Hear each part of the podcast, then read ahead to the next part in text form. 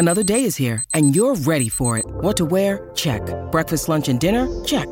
Planning for what's next and how to save for it? That's where Bank of America can help. For your financial to-dos, Bank of America has experts ready to help get you closer to your goals.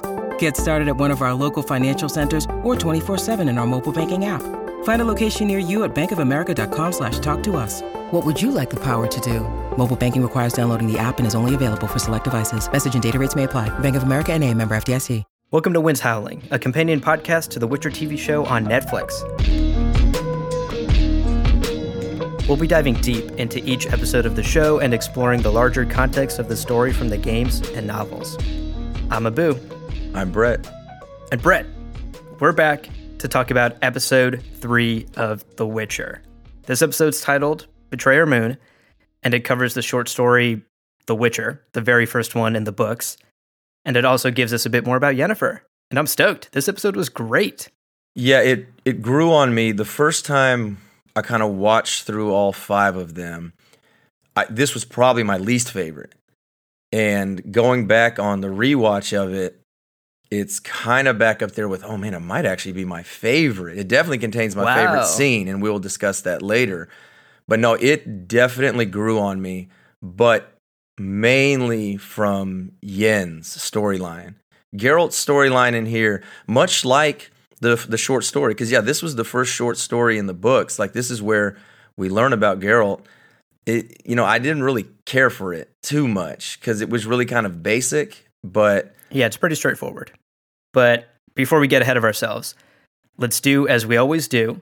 And let's start with a quick recap of the episode, a quick refresher for those of you who may not have seen it in a while. And then we'll dive into our three key moments from the episode, and then we'll wrap up with our big picture discussion. In the opening scene, we see a Witcher we've never met listen to the dying victim of the Striga. He demands a payment of 3,000 orens to kill the beast, which the boy's father pays up front. Might be a mistake. The boy Huge suc- mistake. Yeah, the boy succumbs to his wounds and his father screams in agony. Our unknown Witcher attempts to track and kill the Striga, but presumably fails. Meanwhile, a very sweaty Geralt is in bed with a woman who's busy admiring his many scars. She's clearly heard some of Jaskier's ballads. She mentions that another Witcher recently passed through on his way to Temeria on a job. Rumor has it that that Witcher took his 3,000 orens and ran off. The miners of Temeria are in revolt, frustrated with the king's lack of effort in killing the monster that haunts them. Geralt offers to do the job for a third of the price and won't even take payment until the beast is dead. Lord Ostrit arrives with the king's soldiers to confront the miners and banish Geralt from town. Triss Merigold catches up with Geralt and asks him to help her save the beast. Triss and Geralt realize the monster is a princess and a Striga born from the king's sister. Back in Aretuza, Istredd and Yennefer make love and discuss their future assignments, one in Temeria and the other in Aedirn. Yennefer is nervous about graduation and doesn't know what she wants from her enchantment. More on that in a little bit. In Temeria, Triss and Geralt meet with King Foltest. Geralt puts two and two together and confronts the king about why he's never married and who the Striga's father is. Foltest tells Geralt to leave Temeria and never return. And that's now twice. Geralt has been exiled, in case you're counting. The Brotherhood of Sorcerers discusses the politics of the world and debates sending Yennefer to Nilfgaard rather than Aedirn. Stregobor reveals that he knows that Yennefer has elven blood, and he argues that she'd be ineffective in Aedirn, where anti-elvish prejudice is commonplace. Tissaia opposes, but is overruled. When Yennefer learns this, she realizes that Istredd betrayed her. Triss and Geralt explore the abandoned castle and find letters from Foltest and Ada's mother. They take the letters to Ostrit. Geralt isn't taking any of Ostrit's bullshit and gets a confession out of it. Turns out Ostrid loved Ada and cursed Foltest to suffer. Yennefer and Istredd confront each other about their betrayals. Both of them leave in tears. Yennefer rushes straight to the enchanter and demands to be made beautiful. And that enchanter I have down is discount or low rent Gary Oldman. That's so true. After a heart to heart with the king, Geralt enters the abandoned castle to face off against the Striga. He uses Ostrit as bait and learns that he'll have to fight the Striga until dawn, until the rooster crows three times. Yennefer tells the enchanter to leave her eyes untouched. The enchanter warns her that if she undergoes this transformation, she will never be able to have children. Yennefer agrees without hesitation. Geralt's brutal and bloody fight with Estriga mirrors the brutal and bloody transformation Yen is undergoing. In the end, Geralt manages to save the princess, and Yennefer gets what she wants beauty and power. And finally, we see Ciri for the first time in this entire episode. She's drawn to a forest as a voice whispers her name. Ratboy heroically tries to stop her and takes an arrow to the shoulder. Poor Ratboy. She ignores him and enters the forest. Hey, I won't stand for this rat boy hate. His name is Dara. Why are you bagging on rat boy? Oh, wait, now I call him rat That's boy. true. Why are you He bagging on name. Dara? That's true. Okay, so what an episode. Let's move on to our second segment of the show and dive into our three key moments. And this was actually, when I was scripting this episode, this was actually pretty tough for me. I kept switching up which key moments we should talk about because there's so many important little scenes in this episode that I just couldn't settle on just three. So let's try and talk about these three that we have in our notes here, but inevitably, I have a feeling we're going to talk about a lot more. yeah, oh, yeah. So the first moment here is in Temeria, of course. Geralt having a conversation with Foltest outside of this abandoned castle right before he's about to enter and do battle with Estriga.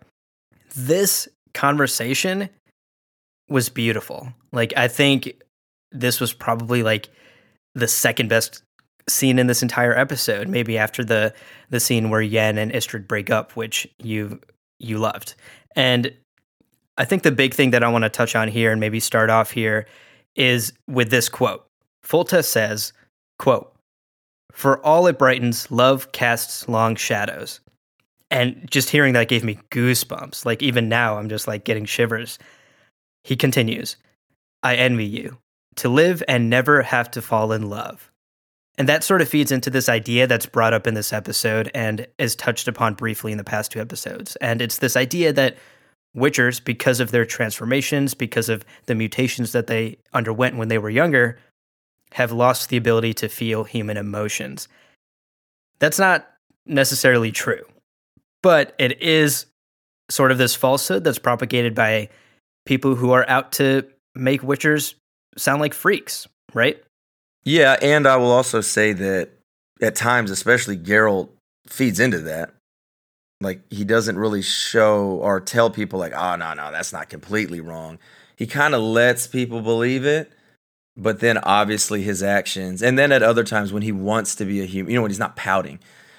But yeah, the for all it brightens, love casts long shadows. That's definitely the line of the episode uh, for me because it's it's one of those where anybody listening to that, I think of an age, can really relate to it. And it might not even necessarily mean a romantic love. It can just be any other kind of familial love. And it definitely feeds into the Witcher of these main characters in how the love of Geralt and Yen casts as big a shadow as you can imagine. Yeah. And then the love that Geralt and Yen will have for Ciri and that Ciri will in return with them will obviously dominate the landscape of this entire continent and this entire story, really. Yeah, I agree. It's such a beautiful quote. And like you said, truly the quote of this episode. I, I think I love that this quote is so counter to a lot of pop culture, right? Especially like now that we're around Christmas time and like we get all these like cheesy Christmas stories and people fall in love Yeah, and Hallmark love movies. is love is held up. Right right. We get these like Hallmark esque stories about how amazing love is and how lo- falling in love is the ultimate goal and Yeah. it, it'll bring you happiness and it, like your life will finally be good once you fall in love. And the reality is like everything else in life there's a give and take. Love is a deeply powerful feeling that many of us feel but there's always an equal and opposite reaction and as beautiful and amazing as love can be, it can also lead to a lot of painful and tough moments in your life as well. And I think Foltest, more than anyone in this story, feels that.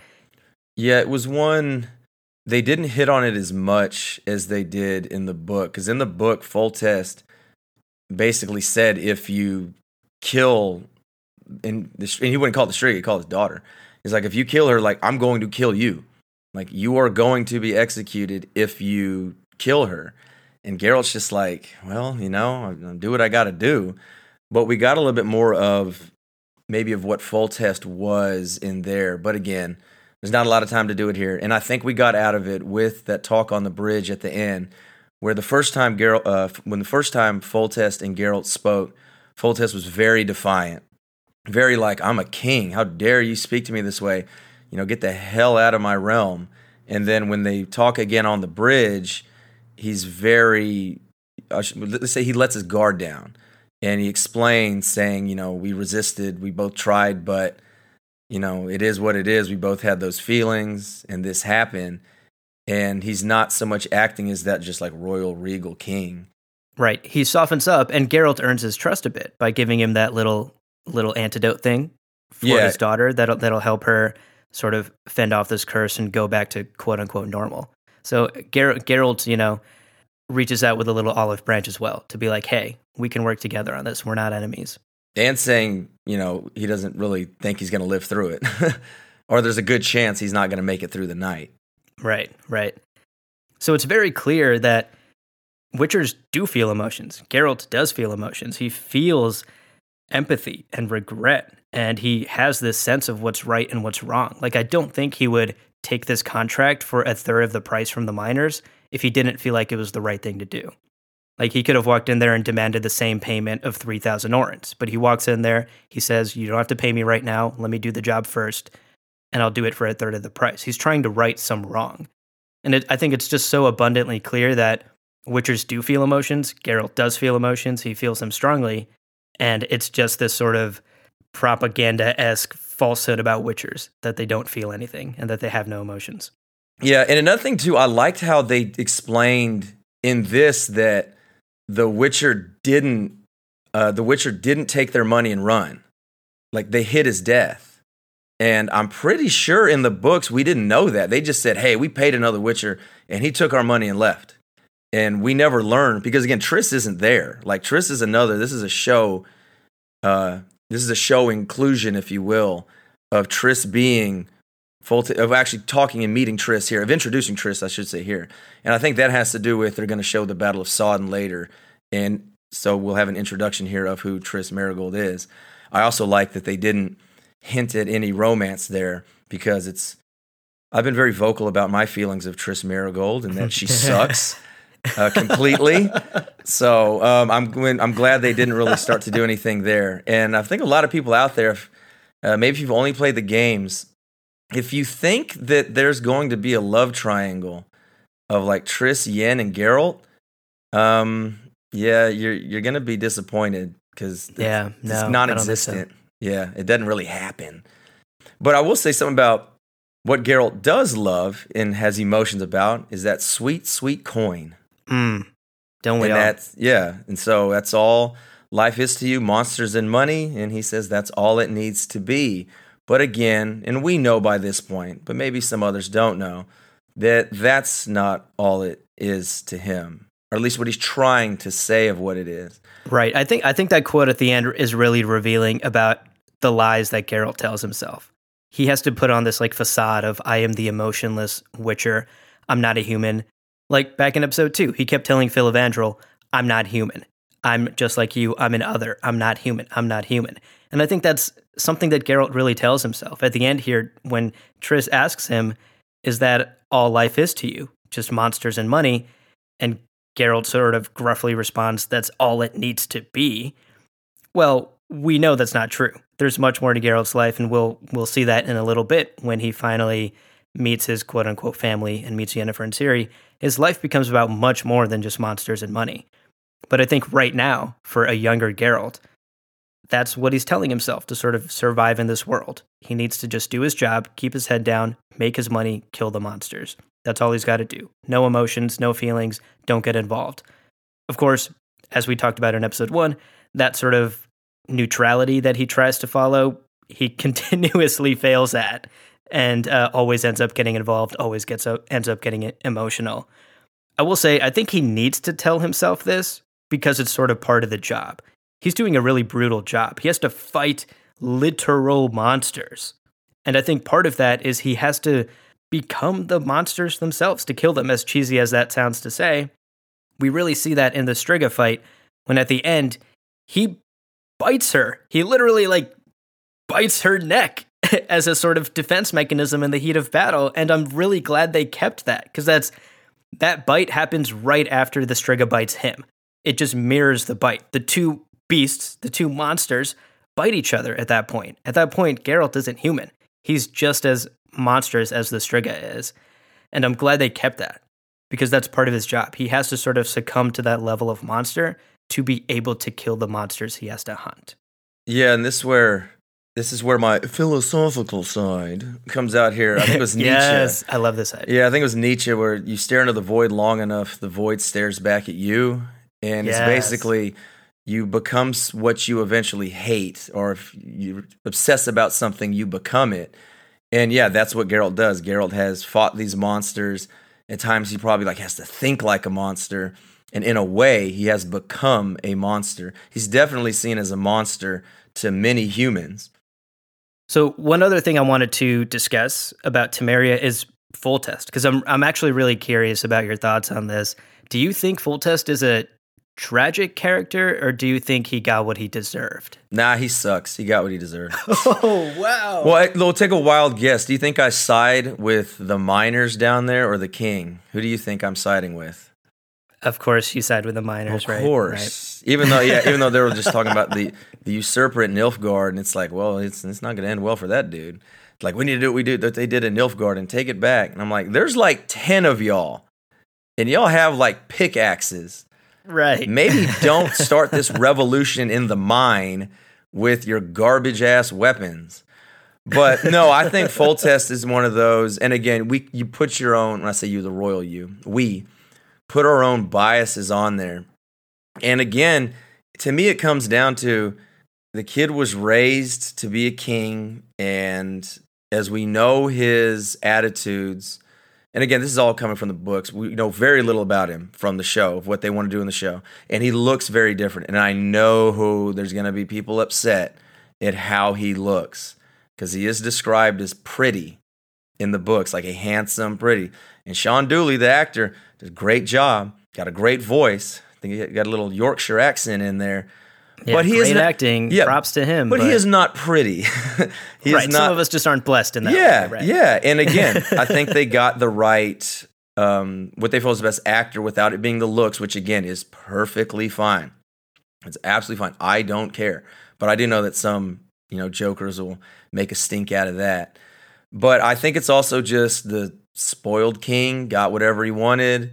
Right. Well, what do you think about I'm not trying to ask what you think about incest. I know what you think about incest, but what do you, what do you think about like this idea of Foltest falling in love and then just living out this sort of tragic life and almost losing his kingdom because of this revolt that's happening because of a thing that he did? Like the guy just fell in love. Yeah, no, uh, personally maybe, but again, like they were right. Ostrit was right. The um, the miners were right he was letting his kingdom burn. He was letting his people suffer because of the mistake that he made and the mistake he could not get over and that he couldn't fix. And like they're talking about him hiding in his castle, which is what they did. You know, oh, the Striga's coming out. Well, everybody who matters get behind closed doors. And all you peons down there, well, hope you don't get eaten. If you do, yeah. well, wait till next time. And so, like, that was the thing where, no, I don't feel sorry for personally, you know, whatever.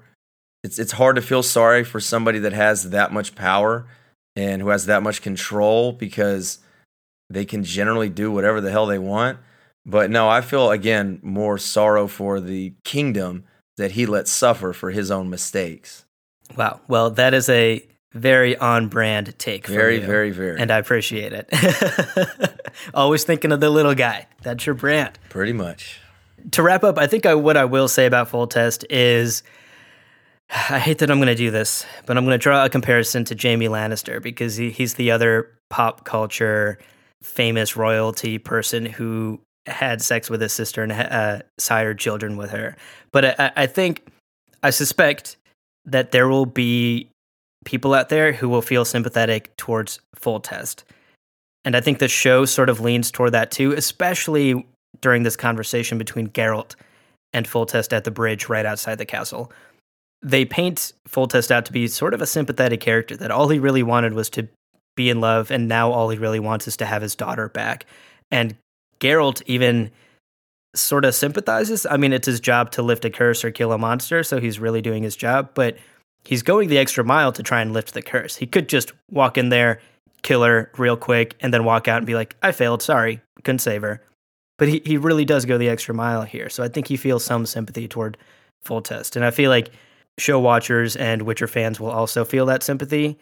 And there's going to be a lot of comparisons drawn to Jaime Lannister. Which, yeah, and I'm sure a lot of people will also be like, oh, brother and sister, you know, incest in here royals. Oh, they got that from Game of Thrones. And it's like, no, this book, The Last Wish, was published three years before uh, Game of Thrones came out.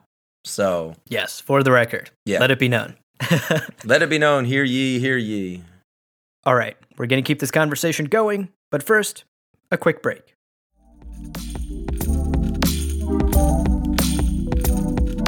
Hey, Lore Party listeners, this is Lawrence one of the producers here on the show. I'm dropping in to talk about some of the amazing content that the team has developed and that you're obviously aware of, seeing as you've made it this far into this amazing episode. I would encourage you to scroll through the rest of the feed and check out some of our spin off podcasts as well. Our episodes are easy to follow and may even inspire your next video game purchase, which is why I'm pretty much addicted to Stardew Valley. Anyways, leave us a rating and review on Apple Podcast and chat with us on social. Now back to your regularly scheduled podcast.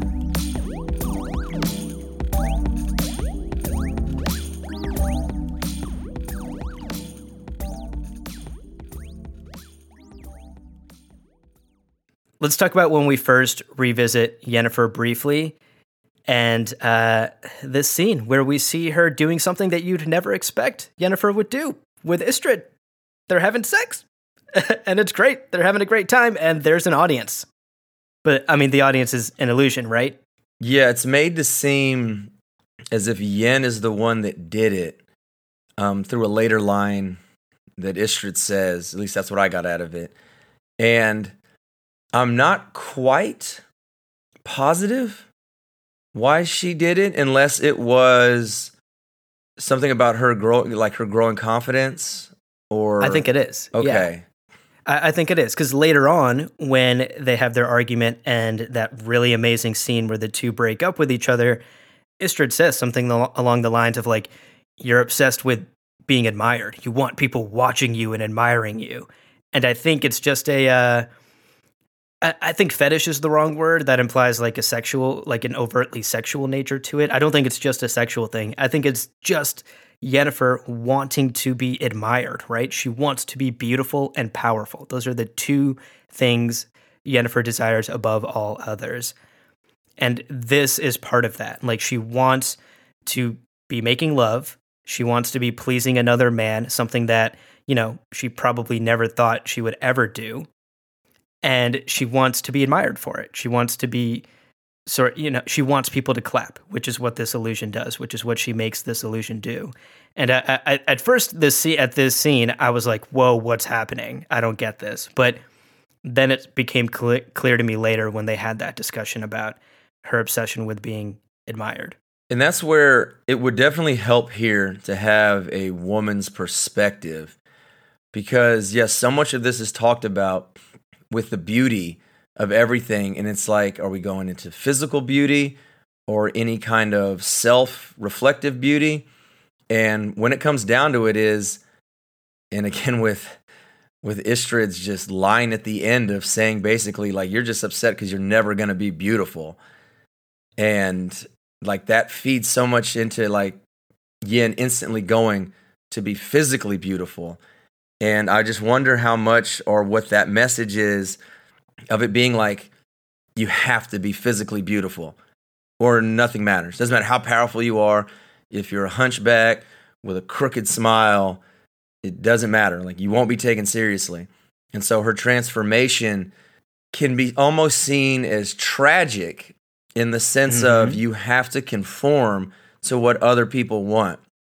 Because if she would have gone into that ballroom and danced with the king of Aedirn, if she would have looked like original Yen, eh, I don't think he would have had the same reaction. I don't think everybody would have had the same reaction. I do want to say before we get into this discussion, because you just hit the nail on its head. That is like the central theme of this episode this idea of transformation. When it comes to Geralt's story, it's the literal transformation of the Striga back into the princess. When it comes to Yennefer, it's transformations on many, many different levels physical, emotional, mental. It, there's a lot of changes happening in Yennefer's life. And I think what I will say is when it comes to physical transformations and beauty, we're going to be talking obviously about women here. And you and I, what you and I say here has to be taken with a grain of salt because we're two dudes. and I've never gone through the pain of having to spend a ton of time making my hair or putting on makeup or getting all dolled up because that's what society expects of me, right? Like, I went to my school dances wearing just like a damn suit and barely combing my hair, you know? And that's not the expectation that these women, these sorcerers have in this world. Yeah, and even like in real life, like I went, I started pretty much balding at about, let's say 26, 27, and I just started shaving my head around that time because it was one of those like, well, I'm going to take control of it and be like, I'm just going to shave it now before I lose it. And so it doesn't matter that I can essentially, you know, lose all my hair by the age of 27, 28 and oh, it's okay. Oh, oh, bald dudes with beards are in. Okay. And some people right, can actually right. like that. There's a way the, for you to own that to make yeah, it there is, but there's just almost this and it is it is just a straight a sexist thing and it becomes, you know, where it's a patriarchal society and the way it's kind of always been, even though it's maybe chipping away at it now that it's just an, an inherent unfairness. And we really, really, really see that in this here, where it's like, oh, yeah, if you're a woman, no matter how talented you are, no matter how powerful you are, better be beautiful. Right. And it's actually, what's interesting is that it's actually kind of hard for Yennefer to see herself as beautiful, too, at this point. Like, let, let's back up and give context to Yennefer's struggle here for a bit. At the start of this episode, she goes to see the enchanter and knockoff Gary Oldman is like, I'm going to make you beautiful, right? Like, you are just the first draft from nature. I'm the final artist. I'm going to craft you into a beautiful being. Look into this mirror, and I assume the mirror is magical in some sort, but the idea is for, is for her to imagine herself as the most beautiful version of herself. And she can't. She has a difficult time doing that. She confides in Istredd and she tells him, all the other girls know exactly what they want to look like or they know exactly what they want the enchanter to do to them. I don't. And I think that's just so tragic and so revealing about Yennefer. She she can't even see herself as beautiful. She can't imagine what that would be like because of the way she's been treated or because of her upbringing. And that sort of made my heart ache, that line right there, where I was like, wow, you know, we all imagine ourselves as a hotter version of ourselves, right? Like at some point in our lives, we've all been like, oh, I wish I was taller. I wish I was more muscular. I wish I had a better beard, whatever, whatever. Yennefer's just like, I don't know. I don't think I can be beautiful. It's really tragic. And I, I think this is something that Tissaia really helps her with, helps her with in this scene. Tissaia comes in and she sort of walks her through this. She tells her, imagine the most powerful sorceress you can imagine being not just beautiful, but powerful, right? Like you're not just changing yourself physically, you're changing yourself on the inside as well. And I think that potentially helps Yennefer come up with a with a better version of herself. Um, but it's still just also tragic. And the and the inherent sexism is, like we've said, also just like ah, so vile. Just the fact that Istredd is sort of just like, what's your problem? Like, why can't you just come up with a beautiful version of yourself? It's not that hard. And Yennefer shoots back with, Well, you're from Ban Ard. The boys at Ban Ard don't have to go through this fucking transformation when they graduate. Like, you're allowed to just be like old, wrinkly fucks, and nobody cares. Yeah, she's like, Yeah, you wrinkly old bitch. You can do whatever. right. You can just be whatever. He's like, Oh, yeah. Yeah, very short sighted viewpoint from him. Exactly. Yeah, exactly. And I, um, I'm glad they kept that. And I think it's it's really telling that this made it into the script. I, I appreciate that th- this sort of like w- perspective from the side of the woman. This idea that like you're being dismissive because you don't have to do it. Like when the boys graduate from Ban Ard, they don't go through this whole enchanter business to become beautiful. They just graduate. So uh, let, us put a pin in that transformation scene for a second. I want to wrap up our discussion of this scene in the uh, in the enchanter's room in front of the mirror because Tissaia is once again just absolutely owning the fucking scene, and I loved every minute of it. I, I have a couple more quotes from her that I want to bring up. At one point, when they're looking into the mirror, Tissaia says uh, something along the lines of, uh, "The world has no say, say in it. We reshape ourselves in our own." Image by our own standards, and the world has no say.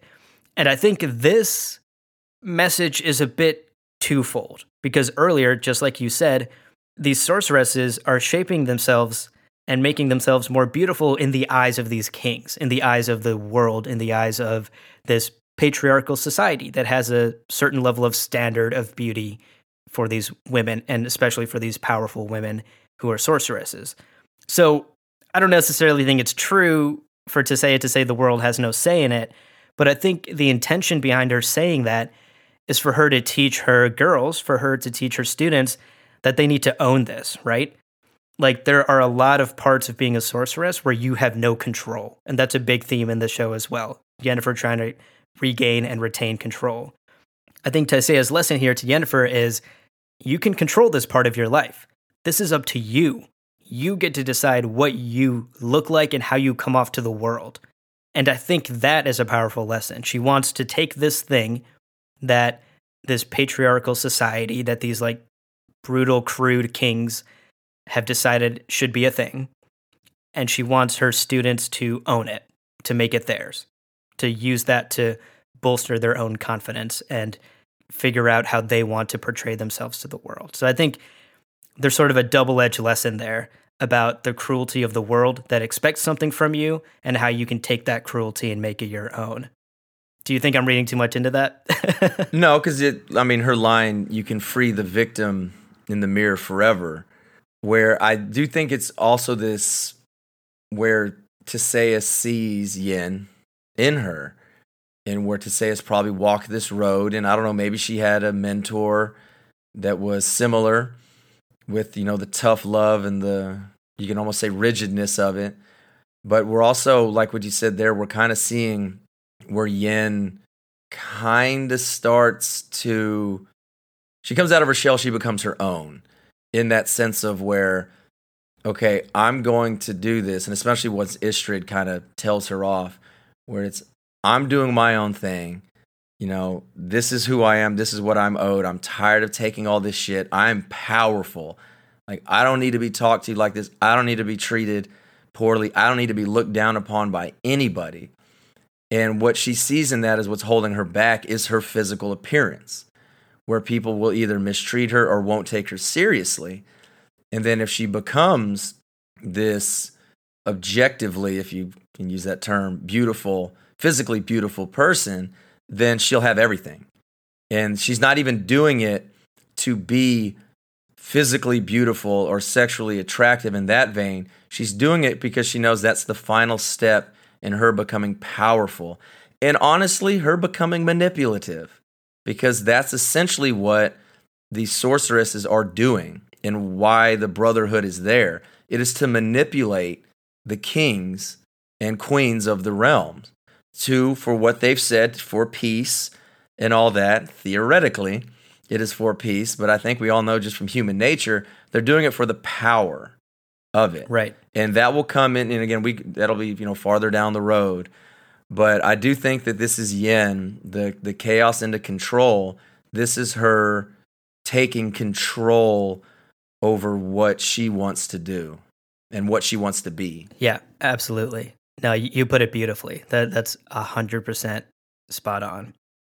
Let's talk about Yennefer taking control. And let's talk about these two final epic scenes regarding Yennefer. First is the breakup scene with Istredd, which you absolutely loved. And then, of course, the final scene with her is her transformation and her entrance into this ballroom as a totally different, at least on the outside, as a totally different woman. I think we see this transformation well before anything physical happens, right? We open this episode with Yennefer being sexually active. And then later in the episode, she continues to show her growth and her confidence, this like almost arrogance that she has achieved at Aretuza under Tissaia's tutelage, right? She confronts Tissaia when she learns about her reassignment to Nilfgaard. She's very vocal. This is something like you'd never imagine her doing to Tissaia. She almost insults her. And then even later on, when she's breaking up with Istredd, she scoffs at him. Istredd tries to sell her on this fantasy of like, oh, we could be together forever, we could live this beautiful life, and she's just like, no, that's not what I want. Like she refuses to live in his fantasy. And then she immediately goes to the enchanter, even though she's missed the graduation ceremony. She goes to the enchanter herself. She goes through this extremely painful surgery transformation to take control of her life. And I think this this is the completion of the arc for Yennefer that we started in the last episode. This is the Yennefer origin story coming to a close, at least in in this sense. The first chapter of her life is coming to a close, and she becomes the Yennefer that we know in the books. Yeah, the scene with Istredd is it's my favorite scene so far, and of the episodes we've seen, it's my favorite. I think I've watched I think I've watched the episode like four times and I'll say this too, and I'll go ahead and put this in here now. I do think that it is a big mistake releasing this show all at once. That this show needs to be week to week because I slammed through them when it first came out. And like everyone, I was like, I can't wait. And I watched it, you know, at night when I was a little bit tired. And so much of this just slipped by me and I know everyone's not going to do a podcast over the show and break everything down. But as I've rewatched it, and especially rewatching with subtitles, you really kind of see everything that they're saying, or you at least I did. At least I kind of understand it a little bit more. And there is so much going on in each of these episodes. Everything's going so fast, and there's so many names, there's so many places that I just think that a lot of people are going to get confused and not bother to stop down in the details. Because this is another one here where I didn't, the, the first time through this scene, I didn't even really remember it. And coming back now as I rewatched it, she's like, oh my God. And I rewatched it again, this scene specifically. And the way uh, the actress portraying Yennefer, Anya Chalotra, like the way she just says like my world is cruel unpredictable. You enter you survive uh, you die. so good. But it's like emotionless. And it's just like the way i've lived the way i've been brought up isn't the way you have isn't the way a lot of people have. And there's just no emotion in that. But at the same time but then she flips it and the emotion kicks in. And when he tells her off of everything because you know he's like oh let's just have this nice little life. And she's like i don't want basically saying i don't want to be a housewife you know, dusting floors while you mess with all this other stuff. And he's saying like, "Oh, you just want to be admired, you just all that." And she's like, "No, you fool. I want to be powerful." And like what was mentioned before, it is what I am owed. Yeah. And this thing like it's owed. Okay, well, who owes that to her? Is it the world? Does do other people owe that? Is it because she's just so powerful and because she doesn't want to listen in that vein? That that that line, that small little line, "It is what I'm owed," is so important. That line totally encapsulates the growth that Yennefer has seen while while training under Tissaia. Yeah, and it becomes her mindset, and through what we've seen when she comes back, we really start to see where she she doesn't want even like a basic sorceress life. it's like she she wants to go to court, she wants to do all that, but we'll, again, we'll see in the future what it is. She wants more. Yeah, yeah. We we definitely like in this episode. Not only did Yennefer take control, but we start to see those small, tiny, tiny seeds planted of her future arrogance. If you've read the books and if you've played the games, you realize that Yennefer is kind of uh, I mean full of herself, right? She she considers herself to be an extremely powerful sorceress, which, you know, in fact she is. But we start to see little inklings of that here. The "it is what I'm owed" line. We continue to see Tissaia feed her this mentality of like, you own this, right? The world doesn't get to tell you what to do. This is about you. You have the power. Take control. And it's very clear that under Tissaia's tutelage and all of the lessons that she's learned, Yennefer is starting to rebel. She's starting to rebel not only against her former life, but against her current life, against the school that taught her and uh, that that's going to become, like you said, very abundantly clear in the next couple episodes what she goes on to do with that. But yeah, so she changes. She kicks open the door, not you know theoretically. She kicks open the door, and then every, ooh, everyone turns, and we get that Disney esque Belle of the Ball entrance where everybody turns and is like, "Ooh, now who is this?" You know, as she just gives a big "fuck you" to Tissaia, "fuck you" to everybody else, goes right up to the Aedirnian king and it's like, oh, hey, hey, how's it going? Of course, he's saying, oh, Vengerberg, someone from here, and starts to dance. Comes over and it's just like, oh, I'm sorry, let me remove this, which again is very good to show where Tissaia is choosing right there the brotherhood over Yen, which she's not trying to, in that moment there, she's calling Yen out and being like, whoa, this is a problem. She need, you know, we need to get her out of there. But obviously the king, who's calling the shots with everything, is just like, no, we'll dance. And we see Tissaia's worried look. We see Artorius' worried look. We see Fringilla's worried look. And we see Sabrina's worried look. And we really, really, I think they really hit on Artorius looking at just like, oh, this bitch right here. And so, with what we know, which we won't say here, of coming up, certain people may be against each other shortly. And so they're kind of showing this little divide but definitely showing that Yen is not going to be told what to do by anybody. Absolutely. Yennefer at this point has taken complete and utter control, and she is no longer bound to anyone or anything that isn't herself.